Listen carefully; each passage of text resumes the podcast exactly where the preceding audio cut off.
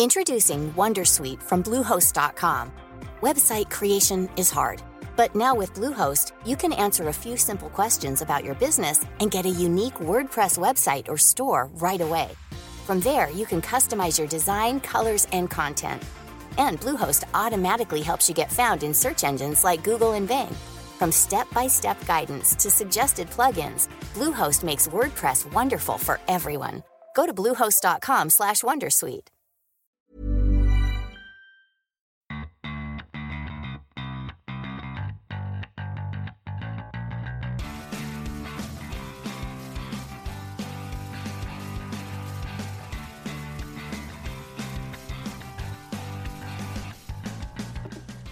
Hello and welcome to the third DesignFootball.com podcast, uh, special Christmas edition.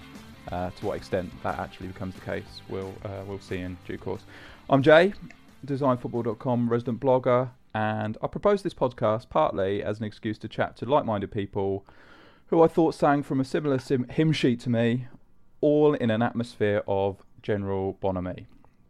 Hello, Denis Hurley. Hello, Jay. Happy Christmas. Happy Christmas to you. How are you? I'm fine, thanks. I'm uh, looking forward to eating some turkey later. well, yes, it, it, really, really is Christmas Day. Yeah. Uh, Denis is a respected sports journalist, uh, the curator of the Museum of Jerseys network, and that includes uh, CorkCityKits.com, PrideInTheJersey.com, and InternationalRugbyShirts.com. Is that all correct, Denis? That's all correct, yeah. That's all correct. Wonderful network of websites. Uh, everyone should visit those. Thank Uh, you very much. the something else you've contributed enormously to, which many people would describe as previously a void on the internet, was the um, is the squad numbers blog. So uh, a blog on squad numbers. Uh, as well as this, you've also uh, written reams on the concept of kit clashes, uh, mainly on the True Colours footballkits.com website. Yeah. Uh, so, Denis, what constitutes a clash? Uh, it's it's funny you should ask me that direct question as as part of my research for this uh, podcast. I decided to read back on the piece I wrote under the same title on John Devlin's True Colours website just over three years ago. I was surprised to learn, and um, basically, I suppose it comes down to to what extent one is confused by the two teams. Watching them in a game, I suppose, rather than watching two kids side by side, or looking at them rather than watching them. Uh, because football is about movement and a lot of players in the pitch, and that's the proper test of whether a clash occurs. I suppose an example of that would be when Arsenal played Sparta Prague in the Champions League in 2000, and Arsenal wore their navy third kit at home, and Sparta were in their very, very dark red.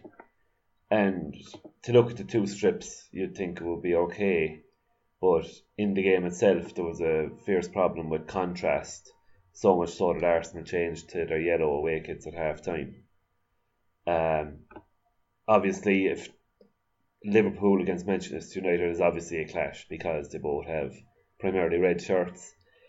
Uh, and then Liverpool versus Everton is obviously not a clash because one is blue and one is red. So you're taking you're going from those two extremes to somewhere in the middle and basically finding the, the tipping point as to at what stage confusion would arise.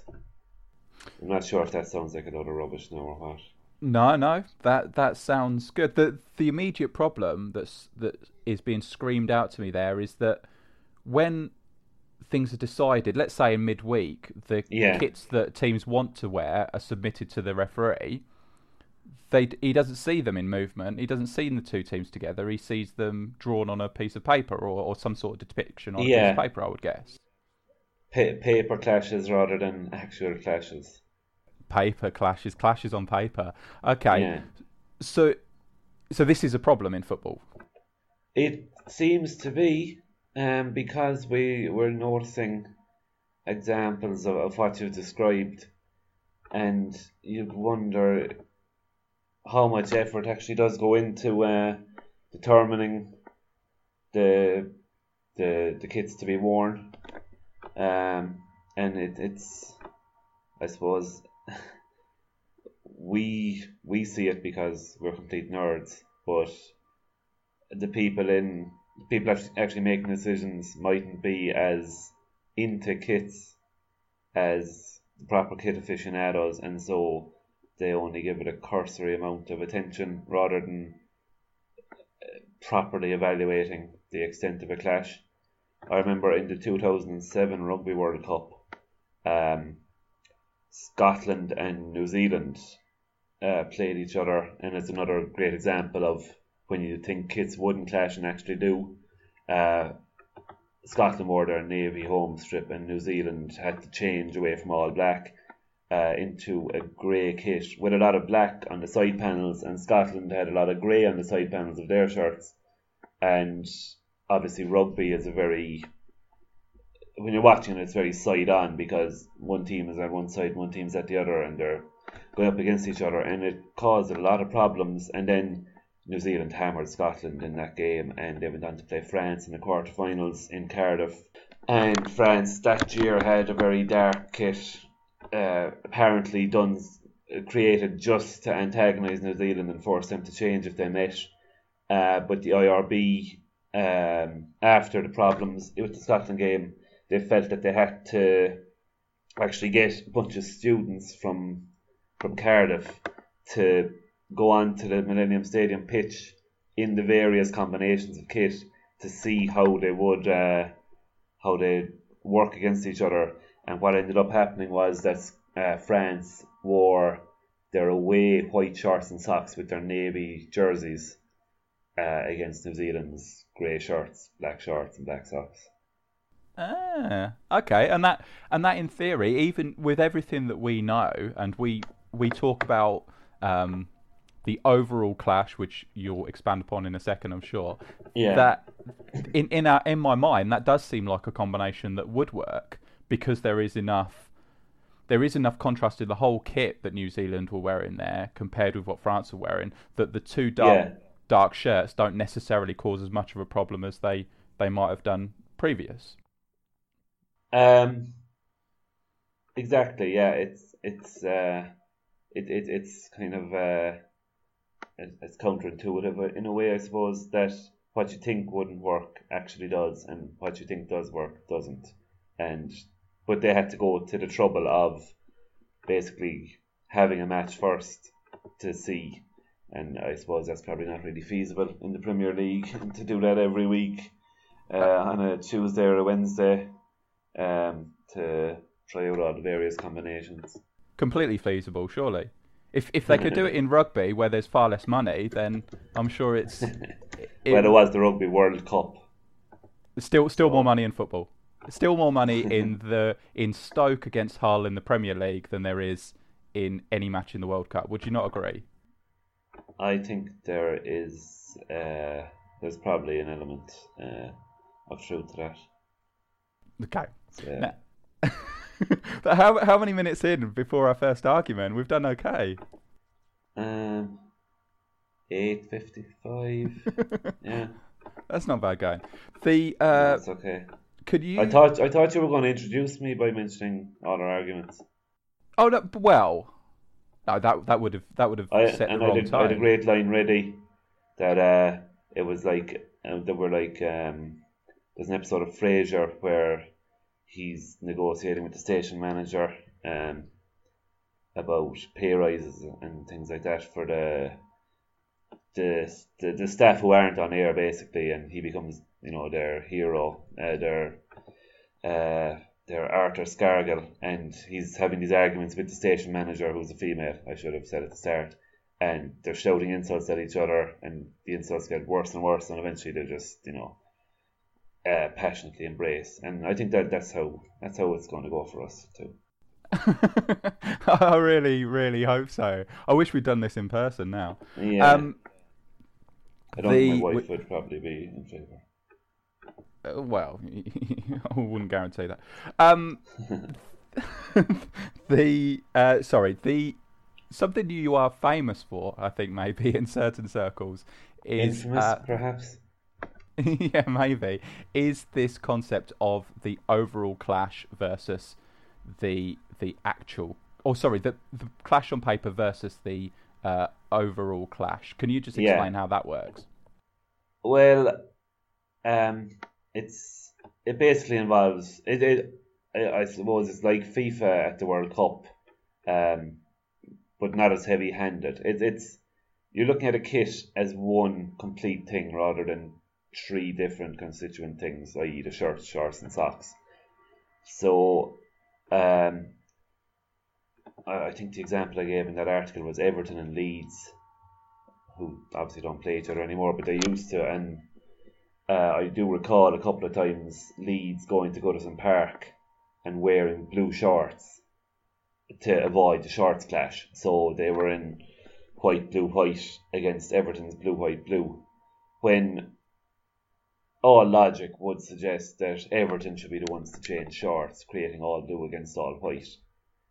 Um, and just removing any confusion. Even and and we're, we're seeing it a bit nowadays uh, with the, the lack of policing of shorts clashes in the Premier League. Leeds in all white against Everton in blue, white, blue, and having a shorts clash, I think, is preferable to both teams having the same colours just in different configurations.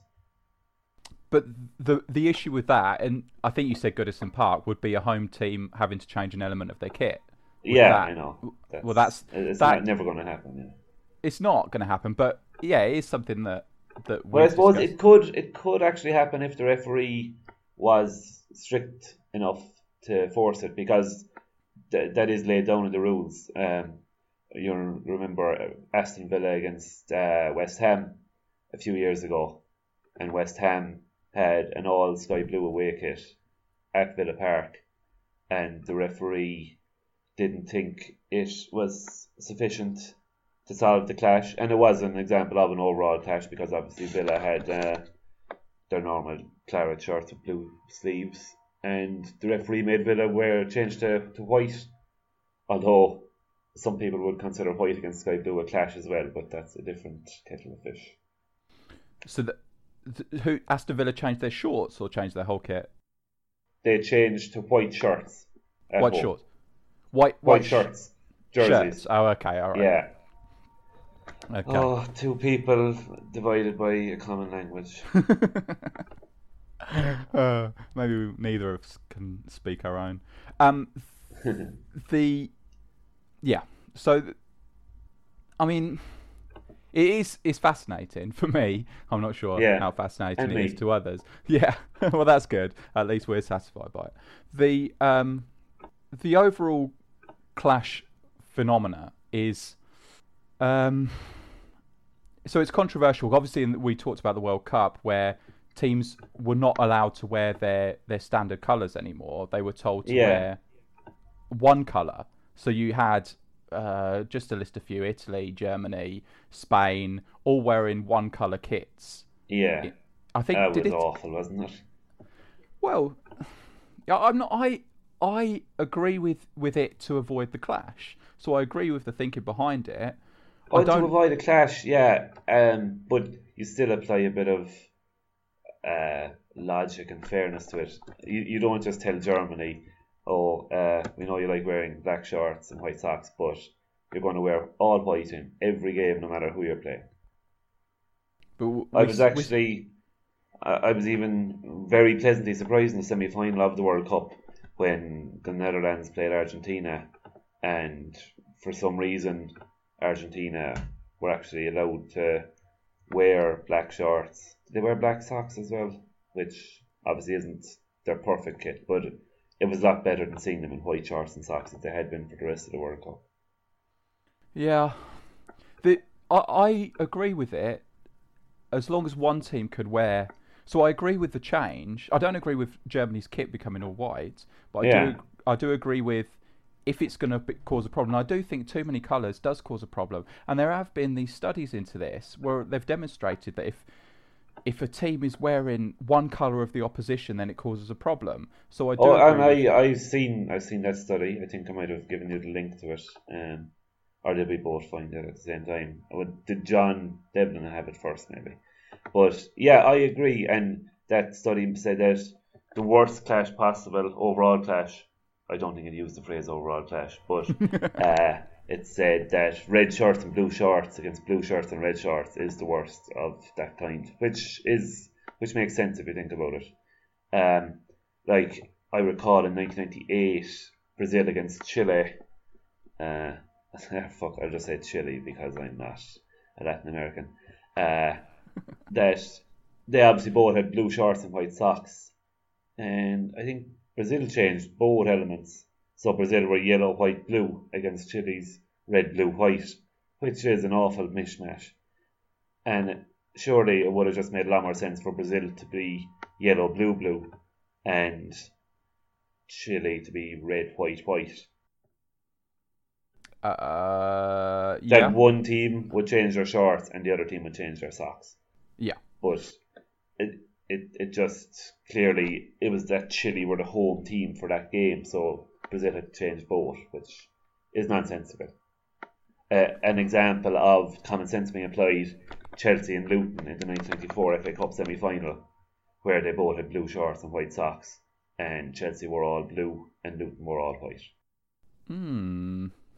The the short the element the individual elements clash with each other. The, the most fascinating thing for me on this is the idea that you can have a better distinction between two teams if teams who are wearing different coloured shorts actually change so they're wearing the same shorts, the same coloured shorts. Yeah. That's that um, sounds that will sound perverse, but it is actually correct as the study would probably demonstrate. Exactly, yeah. Um, Italy and the USA at the 2006 World Cup. Uh, Italy their official kit that time was their normal blue, white, blue. I think in nearly every game they ended up wearing all blue, including against the USA, who were white jerseys, navy shorts, white socks. So technically, Italy were changing from white shorts to blue shorts against a team in blue shorts, but it helped the differentiation because then when you're watching it, you you know that there's only one team with white in their kit, and that's the USA. So mm. it's uh, it's why I think um, you know you can get away with uh, a team in stripes playing a team whose sh- uh, shirt is the color of one of those one of the stripe colors. Let's say Newcastle against Leeds because you're watching it and you know that one team is all white and the other team has a lot of black, so it, it's easy to know which is which. The the time when this is um, particularly important and where you can get away with something like that, the something you, you run the uh, prideinthejersey.com website, yeah, uh, which focuses on Gaelic, uh, Gaelic Athletic Association. Yeah. Okay, Gaelic Athletic Association (GAA) uh, kits. So that's hurling and football, and yeah. those kits are firstly they're virtually all made by O'Neill's, and we could talk about why that's not always the case. But the they are mostly made by O'Neill's, and they are mostly sublimated. Is that correct? Yeah, that's correct. Okay, so there are horrendous clashes, and people should follow Denis on uh, Twitter just to see some of the absolutely horrendous clashes. And we're not talking about overall clash versus clash on paper. No, we're just you... talking about teams in completely indistinguishable kits. Yeah, they're they're, they're essentially wearing the same kit, and uh, yeah. to an extent that it might even be the same template as they're all made by O'Neill's or very very similar templates. Is that yeah?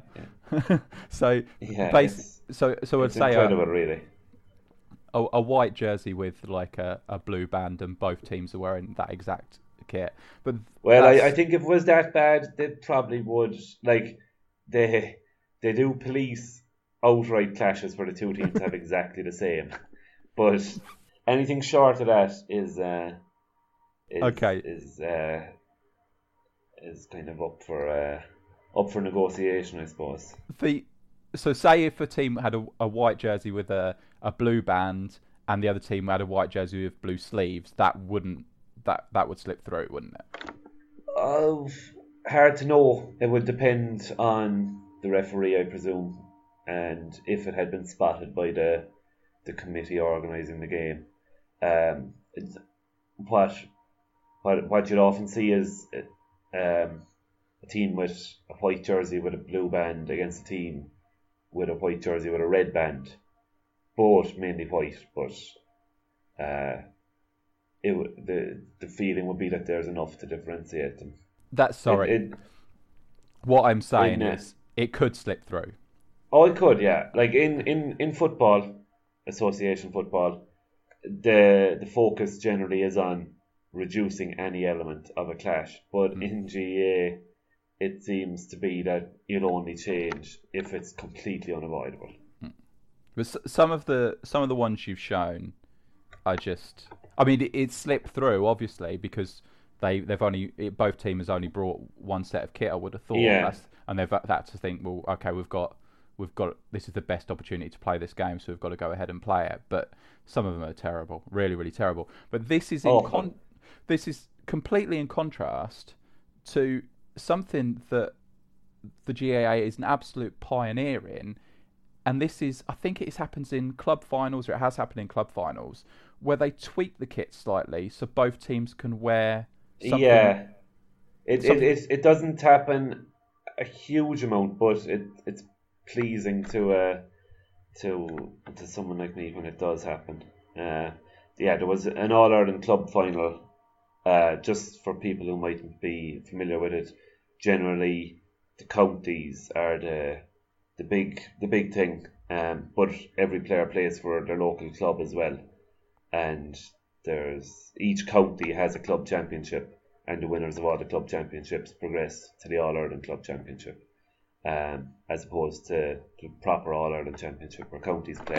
And in the All Ireland Club final in 2013, there was the Dublin champions, um, Ballymun, were playing uh, St Brigid's from Roscommon, and Ballymun have red jerseys with a green hoop, green shorts the socks don't really matter because most players wear their socks around their ankles.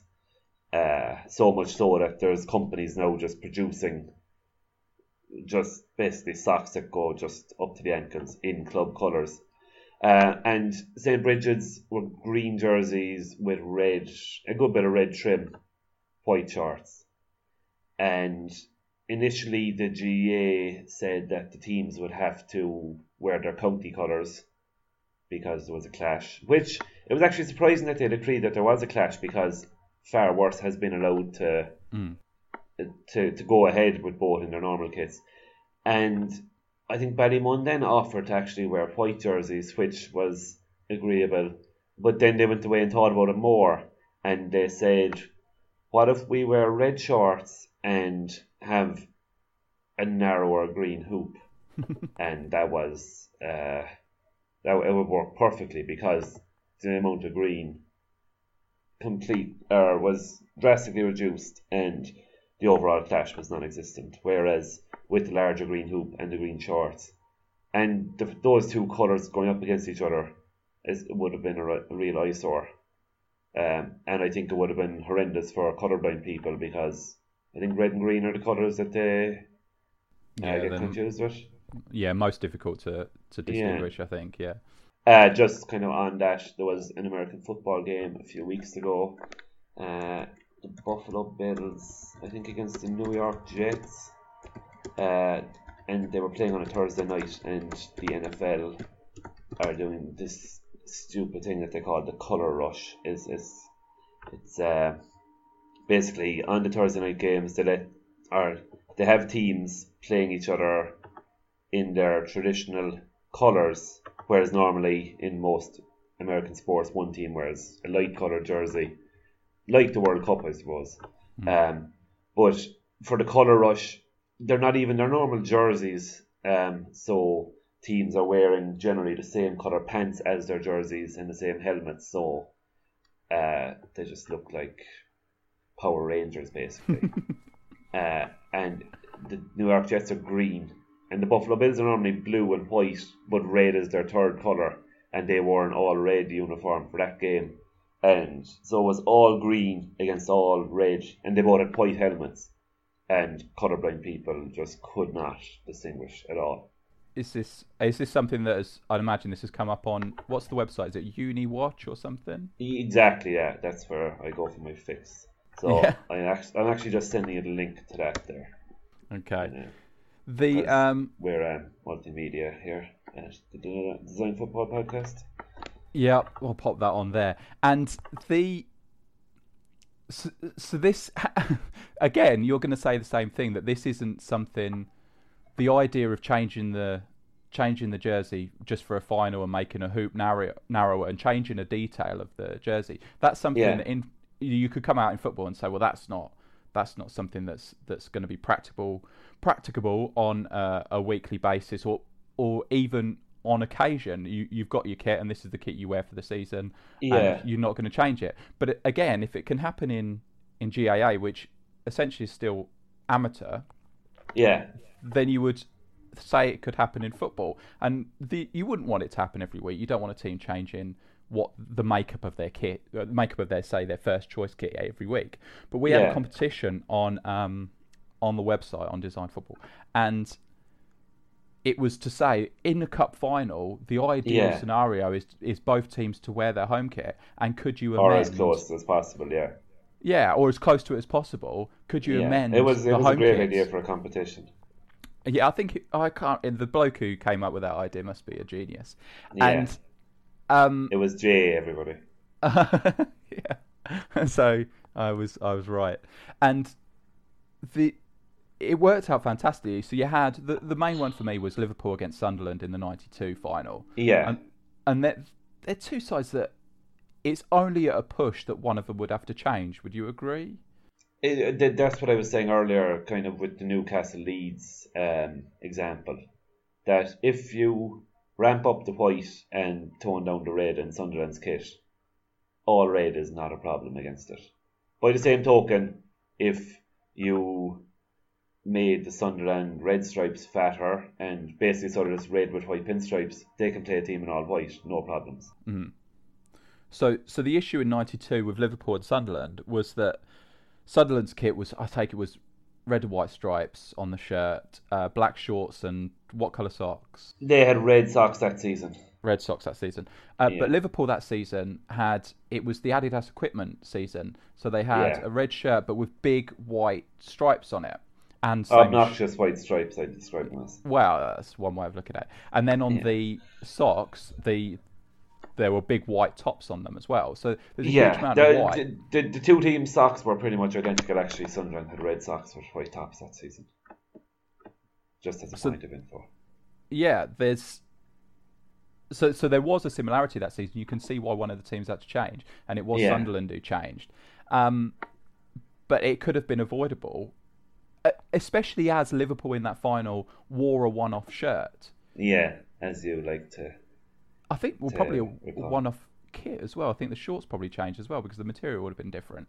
But Oh yeah, That's that's super geeky. But Liverpool did wear a Mhm. one-off shirt, which was a cross between the 91-92 season shirt and the 92-93 season shirt. yeah, Um, so if they were going to do that, if they were going to wear a one-off shirt anyway, then they could have amended that certainly to allow there not to need to be a, a change of kit from anyone, and both teams could have worn their home their home. yeah. Your Oh, yeah. your solution was just that the Adidas stripes would just be outlined in white, Hmm. wasn't it? It, it, it wasn't my solution. I think it was an entrant to the competition, but they, yeah, they Are you they sure? I thought you first floated this idea on a Football Attic RIP podcast in 2012. You should go back and listen to it. I think you did mention that. oh, did I? May, or and I, then because you mentioned it, someone just basically decided to take that idea and just visualize it for you. Are you suggesting that someone listened to that podcast? That's that's that's. I think you might have mentioned this in the introduction to the competition, Ah, oh, okay. So they just read what I wrote as Yeah. they were entering the competition. and we're okay. just trying to be teacher's pet. Oh, well, that's that's that's an honour in itself. I'll take it Yeah. however it comes. Okay, so that is uh, kit clashes talked about in great detail. Uh, probably not enough detail for you though. Am I right?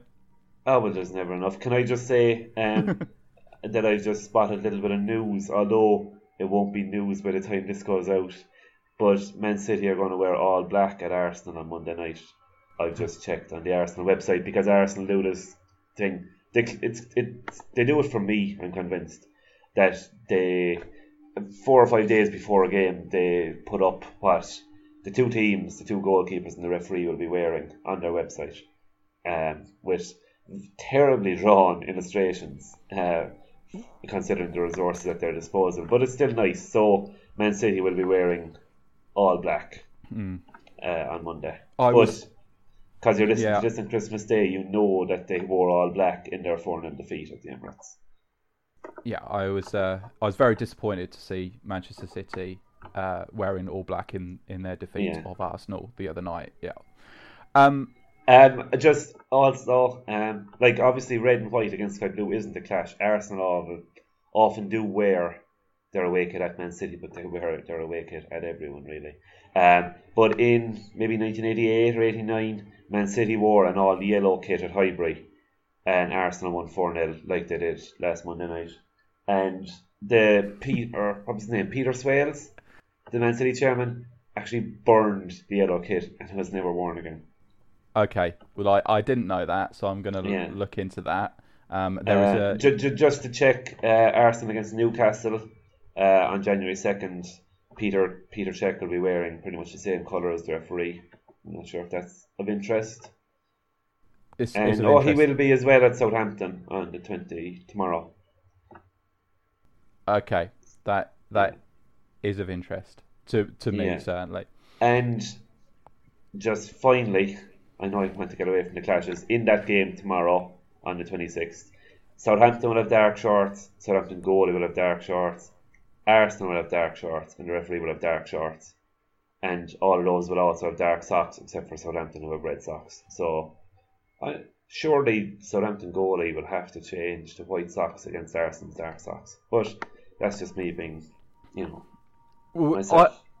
I would like to say, and this this could just be food for thought. We're not going to discuss this, but this is the order in which kits should be chosen. The home outfield players should be able to choose their kit first, in effect. Uh, then that should be followed by the away side outfield kit. So Yeah. to make sure that doesn't clash with the home team. Then it should be the away goalkeeper. Then it Yeah. should be the officials and to make sure they don't clash with anything. And they really are secondary or tertiary to the whole process. So they, the officials, should really be making sure that they don't clash with other people rather than the other way around. But then finally, the home goalkeeper should be changing de- dependent on whatever else has gone on because that's the easiest scenario. He will he will have other goalkeeper shirts around and and that kind of thing rather than um, an away goalkeeper that they probably brought one set of kit for. But that's that's something that people can talk about. You you can Yeah. tweet us if you don't like agree when with the, the actual state of affairs is that the home goalkeeper is third in line at the moment. Is that after officials? Is it? No, it's, All right, it's okay. just home away, home goalkeeper, away goalkeeper, officials. So officials are last currently. Yeah, Well, why why don't they put more effort into making sure they don't clash with people then? because they're morons. They can't sort the clashes between the teams. So That's an excellent point. Okay, the the other thing that you've given the internet, or you've given the internet so much, and uh, we're so grateful. Uh, the other one of the ha- other happy to do it. one of the other major things is uh, the squad numbers blog. Yeah, I, Okay. I think uh, I, I think I'll probably uh, put the squad numbers blog as part of the Museum of Jerseys Empire, really, because numbers are on jerseys. So Okay, well Uh, that hopefully, by the time anyone's listening to this, the museumofjerseys.com website will be actually there with Okay. the links to all the four sites. So okay. Well, uh, that's I, just an aside again. I do hope you've uh, you've purchased the Museum of Jerseys yeah. dot com domain name. That's Yeah. the main. Well, I was going to go for first with uh, the Jerseys Museum, and then I was thinking you'd probably just get a lot of people visiting it, um, looking for shit about Bergerac. or did uh, or Nazi memorabilia? Did did the Nazis not make it to Jersey? Oh, did they? I'm not sure. I'm not sure. I might be wrong about that. Apologies if I am. Apologies to everyone from. Uh, Interesting. Do you know what they called um, the shirts that Australian rules players wear? Yeah, Guernseys. Fantastic stuff. They, they call them Guernseys or jumpers, which seems odd as well. Uh, okay. Well, I like I like the Guernseys thing. Yeah, Uh, I, I'm not sure. And and the Irish, well, the, in the Irish language, Gaelic, uh, it's Gansey. G E A N S A I, and then uh, an accent over the I. Is is that is that an island off the coast of Ireland? No, I presume it's just uh, a Gaelicization of Guernsey. There, Oh. there, there- there's a link there, I, I'd imagine. Okay. All right. Well, that's uh, more food Yeah. for thought. exactly. The point you've just made there um, is something I want to talk to you about. So you you say obviously Museum of Jerseys squad numbers and and Yeah. they are called shirt numbers for a reason. Um, do, how does it affect the aesthetic for you? What number and name, firstly, appears on a shirt? Does it devalue or enhance the value of a shirt for you? A little bit, I suppose. It wouldn't be something that I take a huge uh, interest in.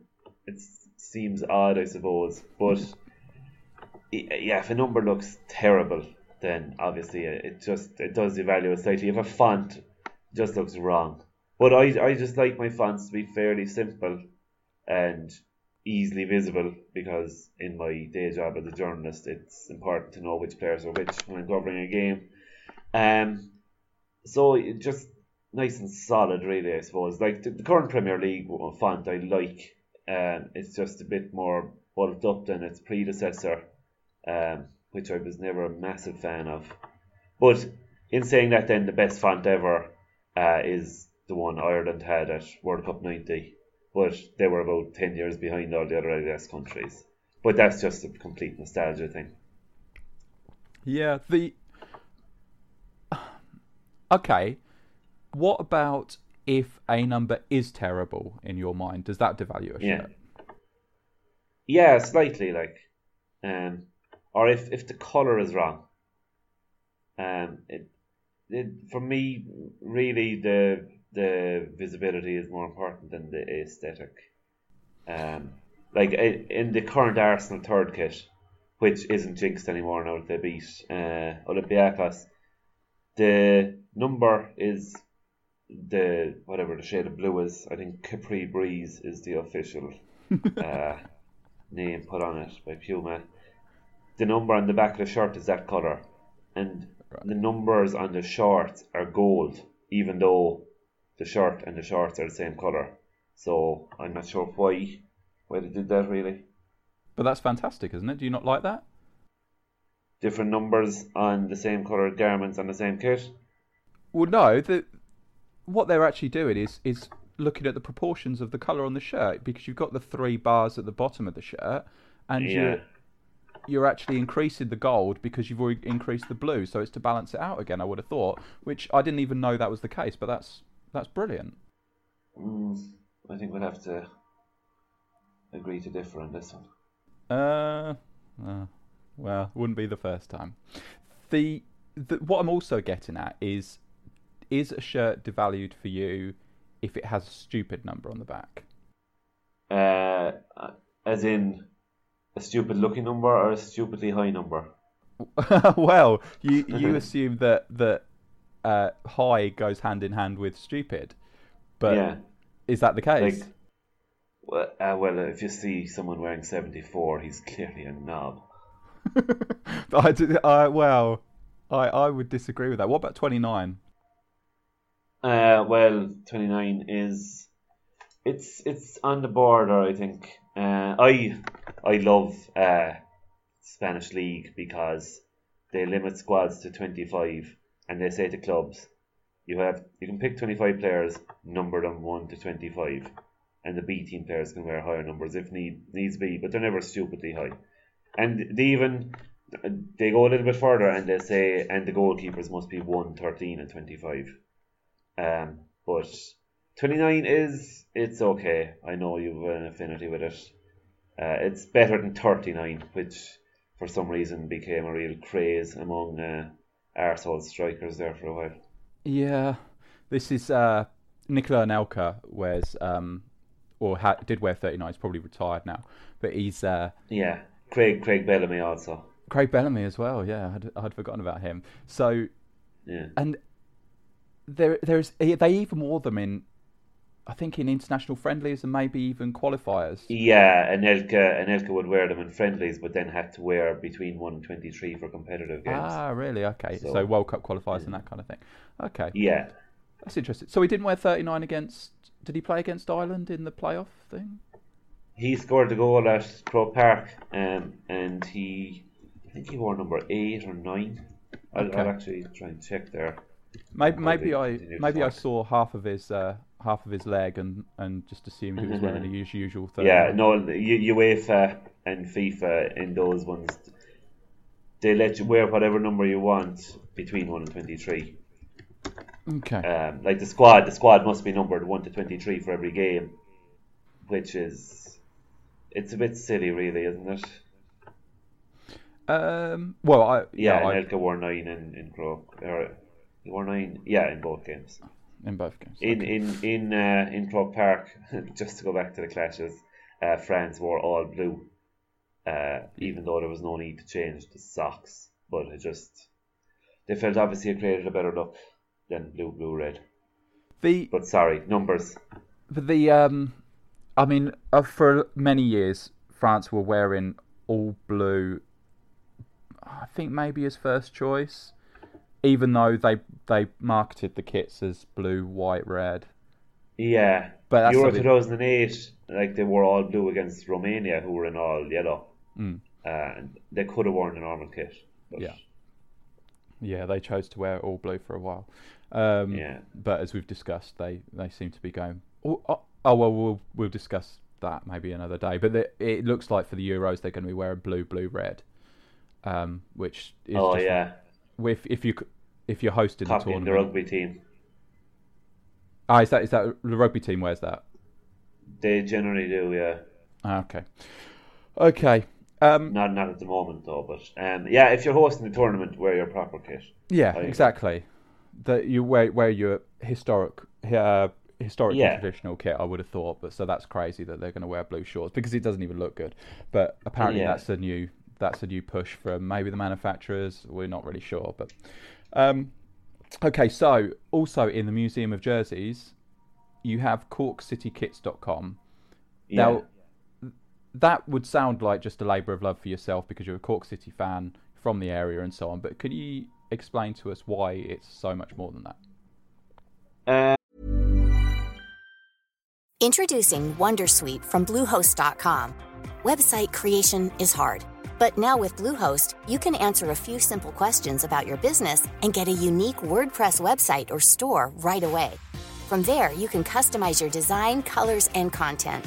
And Bluehost automatically helps you get found in search engines like Google and Bing. From step-by-step guidance to suggested plugins, Bluehost makes WordPress wonderful for everyone. Go to bluehost.com/wondersuite. Switching to Shopify helps you sell smarter at every stage of your business. Take full control of your brand with your own custom online store. Wow, looks amazing. Find more customers with our easy to use marketing tools. Piece of cake. And let the best converting checkout on the planet do its thing.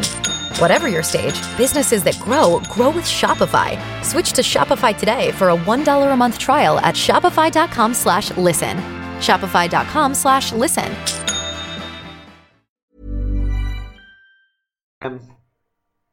because uh, when Cork City were set up in 1984, they had Adidas kits. Basically, if you can imagine, if you can remember the QPR kits from the mid 80s, uh, where they had Adidas kits, hoop shirts with with nice fat hoops with, with red in between the hoops and Guinness sponsoring them. And Cork City's kit was pretty much identical, except that it was green instead of blue. And they even had Guinness sponsoring them. I think uh, like they were a new club. Cork had has had kind of a patchy history with league clubs, um, and they tended to come and go. So this was another another incarnation, and I think I presume Guinness got on board because Guinness obviously is famous stout and it's based in Dublin, but in Cork there's Murphy's and Beamish, and I think Guinness were just kind of, you know, just getting one up on their rivals by sponsoring the Cork team.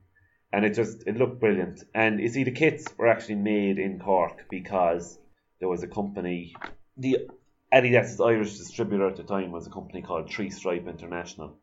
And the fact that they were made locally and the fact that one of the guys involved, a man by the name of Tony O'Sullivan, worked for Tree Stripe. So basically, it gave him a nice bit of leeway in terms of what to uh, what to wear. That they were able to just create their own Adidas designs, really, um, or modify the ones that were out there. Um, so it provides a great uh, a great array of kits worn in the 13 years that they had Adidas before they switched to um, sorry 15 years before they switched to Le Coq Sportif in 1999 uh, an example is that City won the league in 1993 and they had similar to what Liverpool had at the time with the over the shoulder stripes that I previously described as obnoxious it was a white shirt with green stripe red stripe green stripe and green shorts with matching stripes coming up from the corner of the, the leg, uh, white, green, white. Um, but that kit had actually started out in August of 1991 uh, with those stripes continuing all the way across the shirt and ending up down at the bottom left corner. Similar but different to Arsenal's away kit from 93 94. But uh, uh, the, the shirt was modified twice during the 91-92 season. Um, first, there was uh, a break in the stripes to allow the Guinness to be more visible, and then they were cut off before reaching the Guinness to create what looks very like that Liverpool kit or what Marseille had when they won the Champions League. But uh, if you are a complete nerd and compare them, you'll notice that the stripes are at a slightly different angle. Yeah. So that's one example. So go to my site, corkcitykits.com, and just uh, marvel in all of the different variations, which I have lovingly recorded. And it did not affect my mental health one bit putting that together. The um, it is a fascinating website, and you do have that whole Adidas period. The, one of the most famous shirts is obviously the um, the West Germany styled shirt. That yeah, yeah, it's the best ever, really, isn't it? Well, yeah, I know, it, I know you put. Well, it, I was, know you put Germany as the best ever, but you, you, we the truth. yeah. The well, it, the problem with it with it is that it's derivative, and it would be difficult to make a derivative shirt class it as better than, than the Germany one. But no, Yeah. I, I prefer the Germany one. I'll I'll I'll say that. But I did fight very very hard to get the Cork City one into the 50 greatest football shirts ever. So Yeah, um, it- thanks. Uh, That's appreciated. well, yeah, but I mean, on the podcast, it was described as your choice, which you would. I don't think you would put it in there, would you? Would you have put it in there? In the top 50? Yeah. I suppose with Germany there, it is kind of just samey, but I I do love it. It is. It's probably my favourite. Well, I do love the Germany one as well, to be fair. Hmm. So they're both up there. Joint first. Join join first. That's not the official Yeah, result. everyone gets a medal. yeah. Um, yeah, so everyone should visit that website as uh, as Denis immodestly Yeah, said. the, the the the the Cork City shirt was worn in uh was it Housemartins or was it Beautiful South? I think it's beautiful South, isn't it? Yeah, a video. A Yeah. guitarist or the drummer Or or one maybe of it them. is. and it it was it was very popular at the time. Um, it in if if any of the listeners remember the adverts in Shoot where you'd see all these exotic European shirts, um, uh, just basically a full page ad with shirts from all over the world, and Cork City featured regularly with that kit, and I think just that it looked so well, and with the Guinness sponsorship, just really set it off, and it it sold brilliantly, and nowadays Cork City play in a primarily green Nike teamwear shirt Mm. with no uh, imagination whatsoever. when they could just be redoing this one every few years, and it would be great.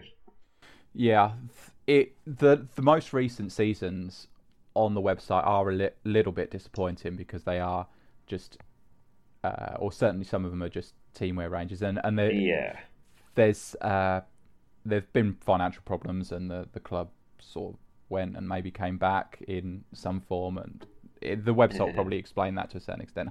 it's not something. Yeah, I, I, I, I know, I know. You're you're being very diplomatic here now because you know that if if you say it's the same club, then I'll pull you up on Rangers.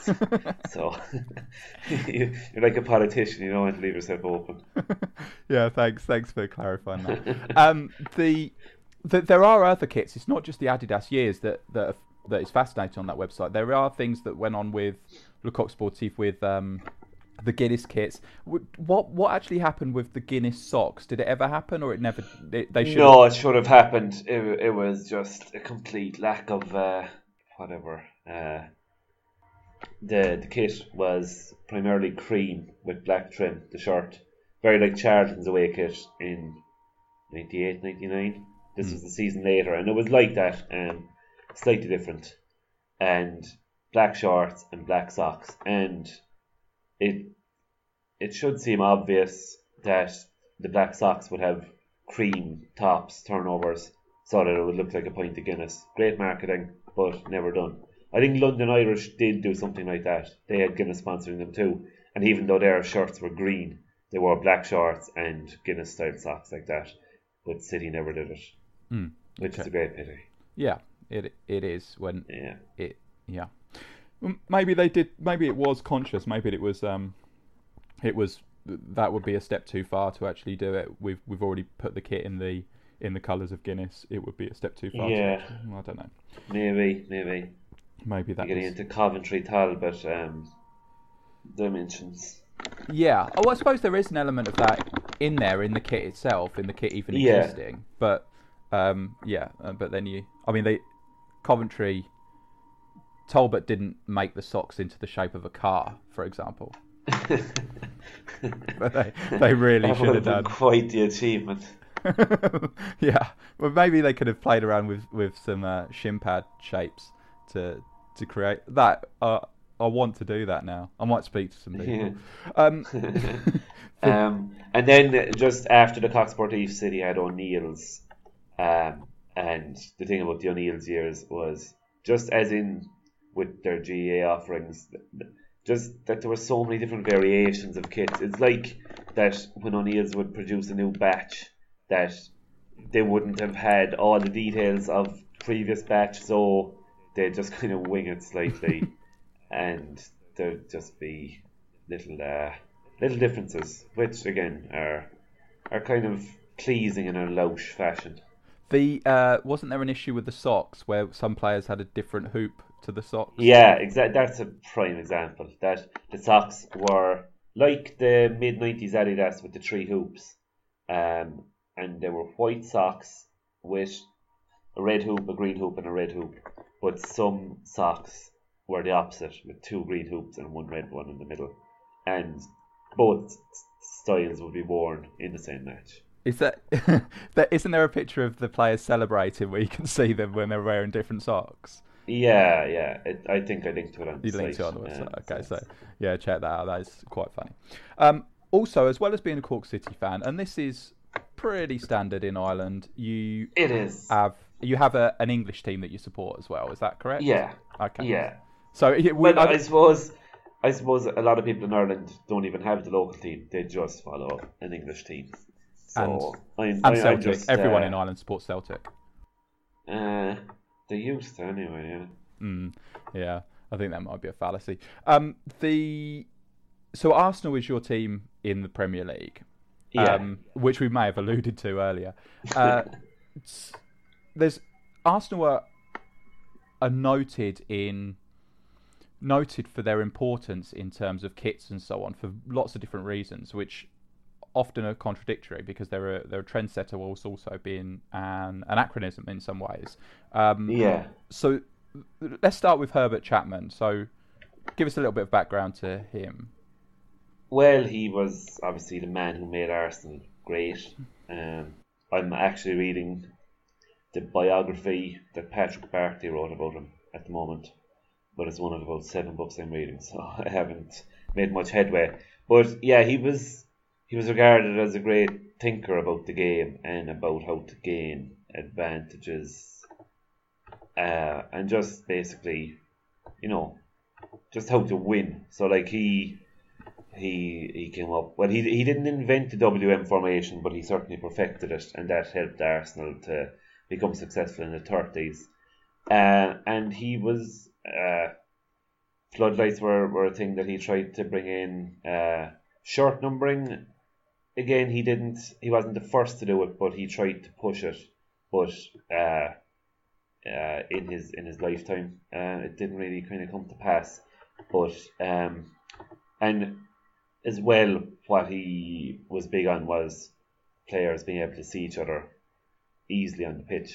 And in his own career, I think he wore white or yellow boots. I can't remember which, but it was just uh, it was kind of related to that. And he he wanted Arsenal to have hooped socks. And initially, uh, they couldn't find red and white hoop socks that wouldn't run in the wash. So they actually wore navy and white hoops because he just felt that uh, if a player was just looking up and needed to kind of get a pass off quickly, it would just aid the, the visibility if you looked up and saw a hoop sock. And then in 1932, yeah, he was friendly with um, a Daily Mail cartoonist by the name of Tom Webster, who coincidentally, uh, like Arsenal's playmaker at the time was a guy called Alex James, who was very short. And to really emphasize this, Tom Webster used to draw him in his cartoons wearing massive shorts, and Alex James actually started wearing baggier shorts as a result of that. And he himself and Chapman were good friends, and Tom Webster had been playing golf with the Chelsea chairman Claude Kirby, and Tom Webster showed up to this game of golf wearing a blue sleeveless sweater over a white polo shirt. Um, or maybe it was a normal shirt at the time they wore. Um, but Claude Kirby looked at his friend and said that would be a great kit for Chelsea. And he said it to the Chelsea manager, Dave Calderhead. And Dave Calderhead flat out refused. I don't know if a manager would get away with that nowadays. But Webster mentioned this to Herbert Chapman. And they were at a hotel in Sheffield. I forget kind of why they were there. But Herbert Chapman kind of thought this would be a great look for for the Arsenal, and uh, I think he actually got Tom Webster to send out for red ink so that he could draw this concept on a napkin or whatever. And they got permission from the FA to have this as their kit, but it wasn't. It wasn't until March 1933 that uh, it was actually worn for the first time. And what they did was uh, Herbert Chapman ordered 10 uh, red sleeveless uh, sweaters, and the first few times that the look was seen, it was basically these sleeveless sweaters over the Arsenal white away shirts. Mm-hmm. So it was, you know, not conducive at all to playing football, you'd imagine. But eventually they started wearing proper shirts. But apparently, uh, when they would be washed, uh, the sleeves would be taken off the shirts, so and washed separately to prevent running, and then stitched back on after the wash. Yeah.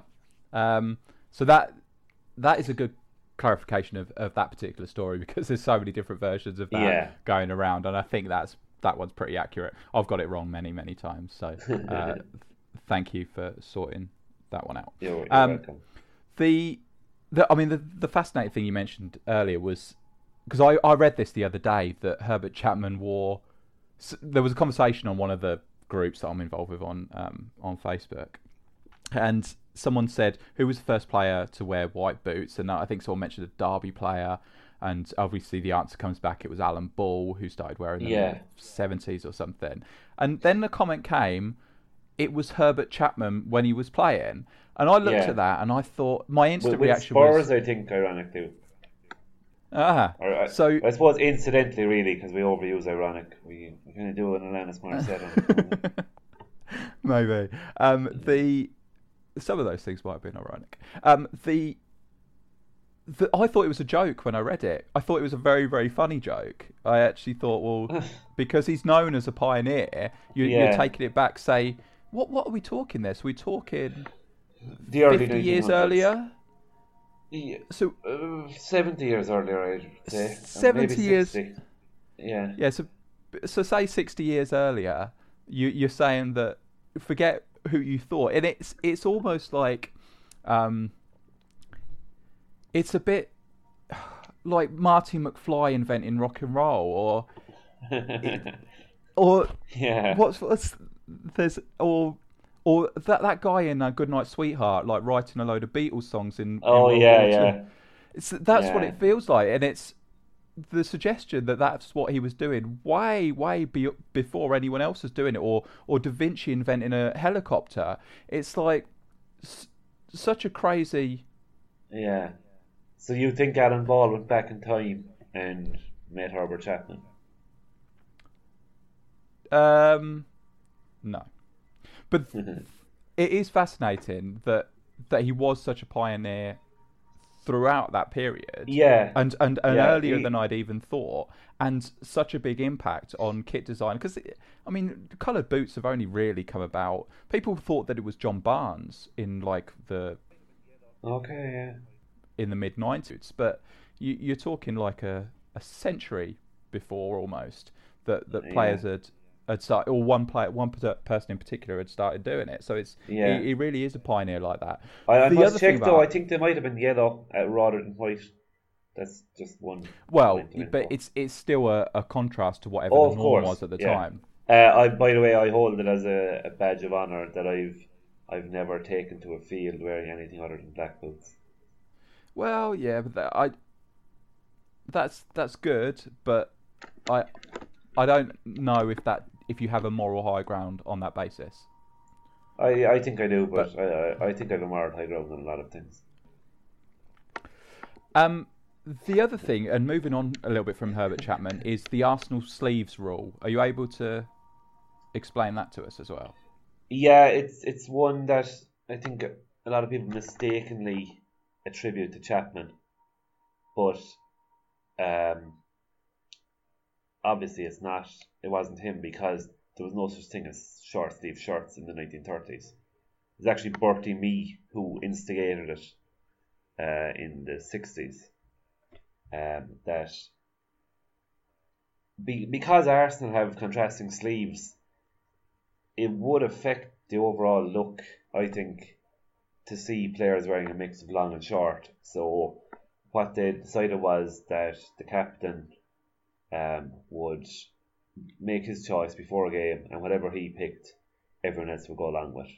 And this thing came to prominence in 2013 when Matthew Flamini uh, cut his sleeves off for a couple of games, and uh, it drew drew some controversy, controversy as I say, but uh, I think we know what the word is. Um, and like by and large, it has been adhered to, uh, except for though Flamini's uh, exception, and a, a couple of other ones just brought about by necessity more than anything really. Um, but it's I think it's a nice tradition anyway, and it sets Arsenal apart in terms of the sartorial stakes, and it, it just it looks nice to see everyone wearing the same. I think. Um, I'm I'm not 100 percent sure that it the the the reasons behind it are fantastic, and there's a tradition there and so on. But I'm not sure in practice it actually works out that way because players still do something. Or wasn't there a player who? Sorry, you may have just said the. Was there a player that that used to roll up his sleeves or something? Brian, is it Brian Talbot? Brian? Talbot, yeah. So he had to get special dis- dispensation from the captain to roll up his sleeves or something. Did he? Is that right? Yeah, yeah. But since him, there have been players who would roll up their sleeves and not you know, I, I think he just was going over and above what was required, really. uh, Lee Dixon used to roll up his sleeves as Lee well. Lee. Dixon was, I was going to say, yeah, he does, or he did. Sorry. Yeah. Uh, The and in his first spell, Flamini often did it, so I don't know how he forgot or whatever when he came back. well, no, he didn't forget. He just decided I don't care. The um, the, for me, because there are those things, it, it does take away this uniform look that is supposed to be there. No, I I wonder whether we talk about one percents and so on, and s- sort of getting that one percent advantage. If you're saying to your players, you can't even wear the shirt that you want to wear, so you're wearing everything to your to your taste. And I don't know if the Arsenal players do it, but a lot of players cut off the the foot of their socks and they wear those special knobbly foot bits instead. Oh, yeah. Is do Arsenal players do that? Are they allowed to do that? I'm not sure. I presume Bentley used to do it because at the World Cup, do you remember he had to he had to get a marker and and uh, colour in the white bit red, didn't he? So I presume he probably did it for Arsenal. Yeah, on the tape. Yeah, so th- there are so many different um, different preferences that players have. To say to them you have to wear the type of shirt that we want you to wear, it seems a little bit outdated now, especially with the different combinations of base layer or no undershirt or uh, long sleeve shirts, Yeah. short sleeve shirt. But are you not just kind of saying, okay, lads, you're a team, so you're all in this together, so you all look the same? But d- does that give you the advantage, or does that take it take it away? It's it's the balance between. well, the Arsenal the Arsenal motto translates as victory through harmony, so harmony comes from everyone being the same. Fabulous. That is I'm just I'm just spitballing here, but Yeah, well, that's. That, I think that that sums it up perfectly, and and indeed that also could be the motto of this podcast. Perhaps. we've we found we finally found harmony. Yeah, it's it's incredible Yeah. that that's happened. Um, the there is a, a a third element to the the trinity of um. Or no, well, we said that the squad numbers was in there as well, so there's four. But the the Museum of Jerseys also includes internationalrugbyshirts.com. Is that Yeah. right? Uh, we'll we'll talk about that on another day because I do want to dedicate a podcast to rugby as a whole because it is fantastic. Um, the influence it's had on football. Um, Yeah. but just finally, as it is Christmas Day, uh, have you received anything kit related that you want to discuss, or is there, or you have you not got round to opening your presents yet? Uh, Uh, no, I okay.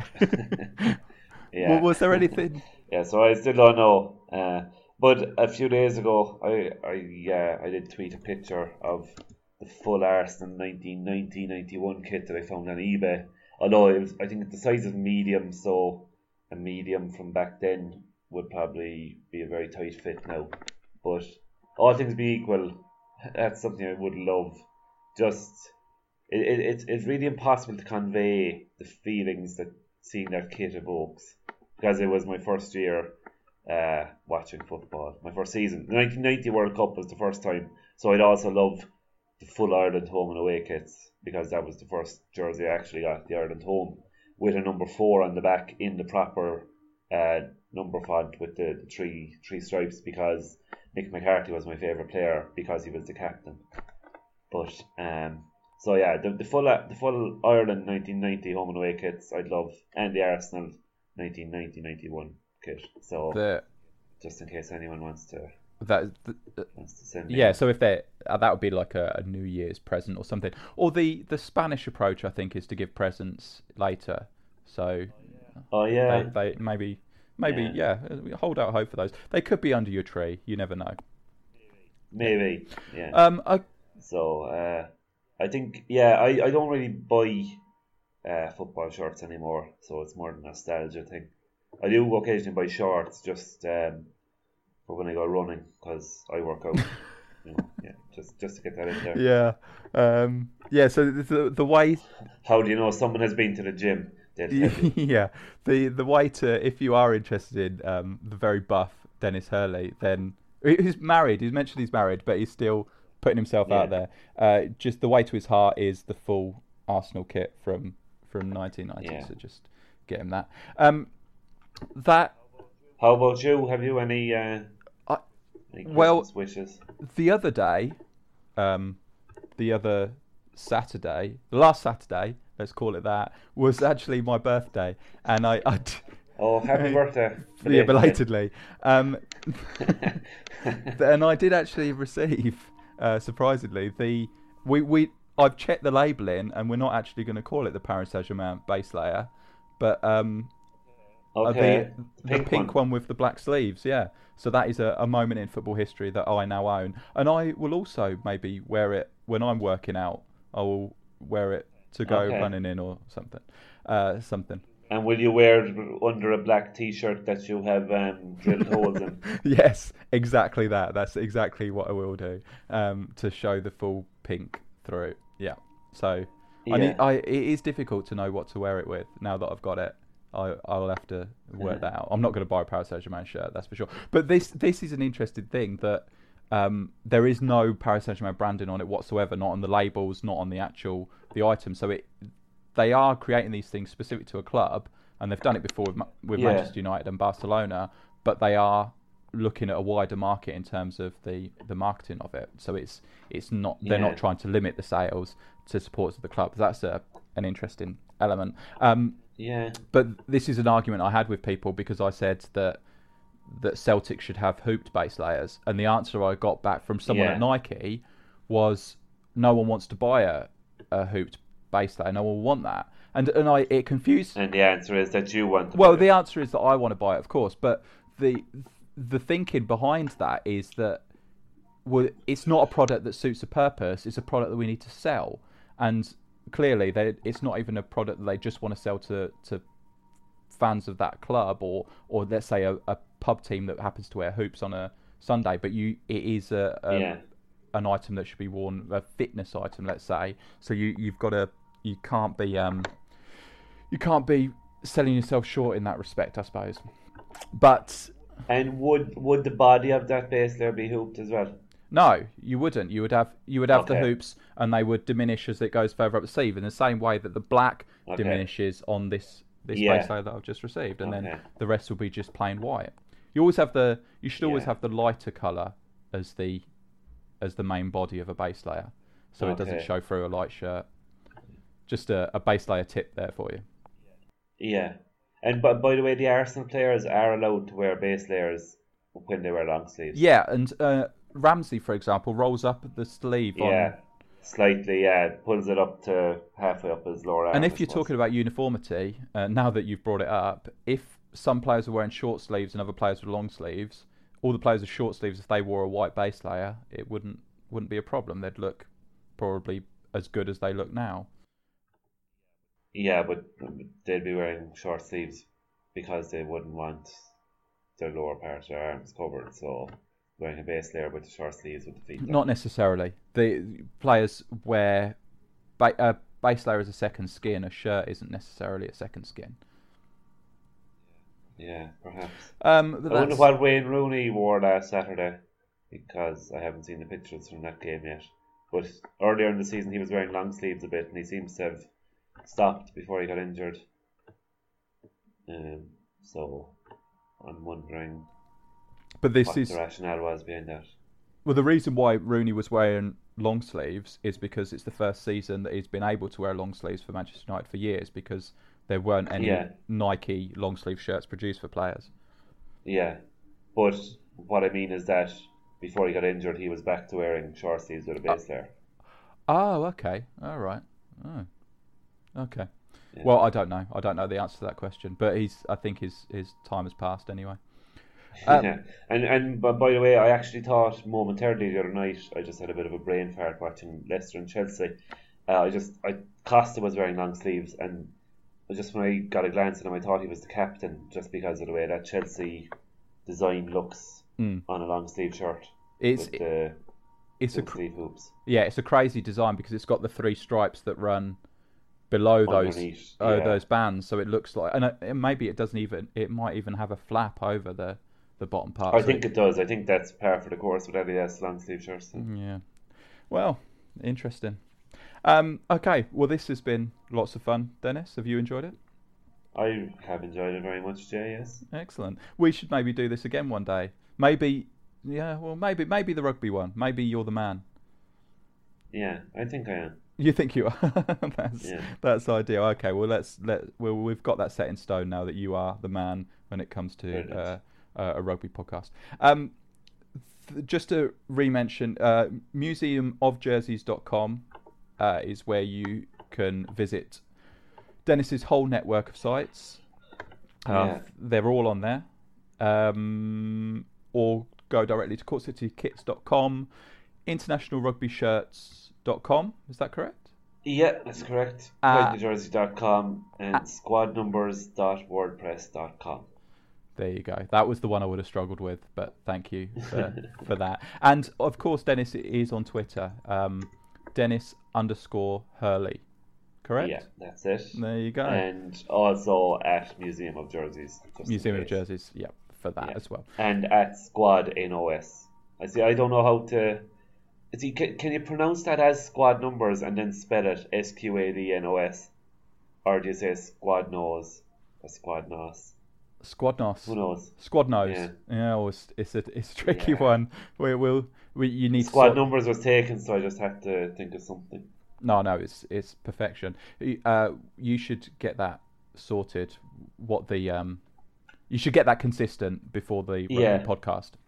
Yeah, I really should. Yeah.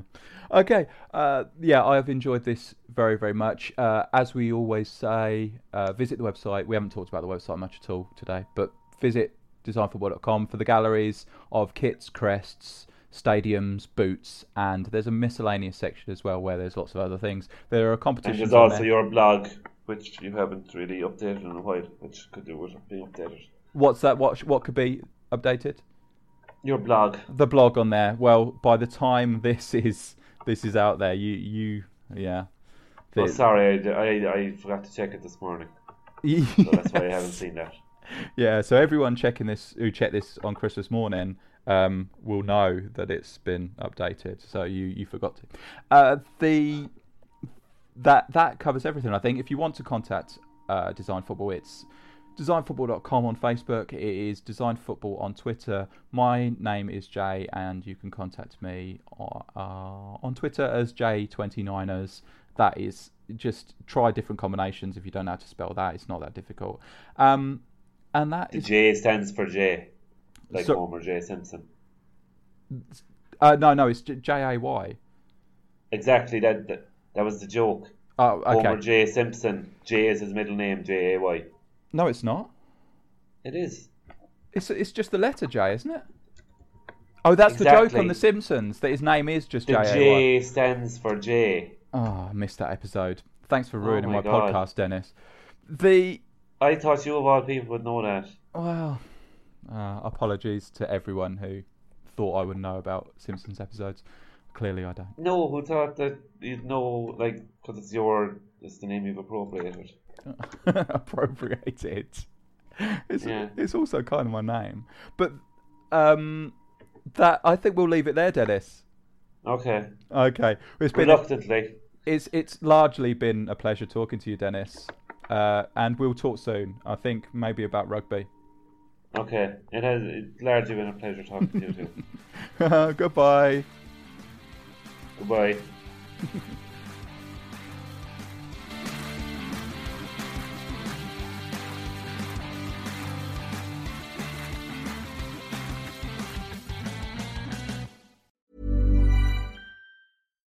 Every fan knows the right player in the right position can be a game changer. Put LifeLock between your identity and identity thieves to monitor and alert you to threats you could miss. Plus, with a US-based restoration specialist on your team, you won't have to face drained accounts, fraudulent loans, or other losses from identity theft alone. All backed by the LifeLock Million Dollar Protection Package. Change the game on identity theft. Save up to 25% your first year at LifeLock.com slash aware.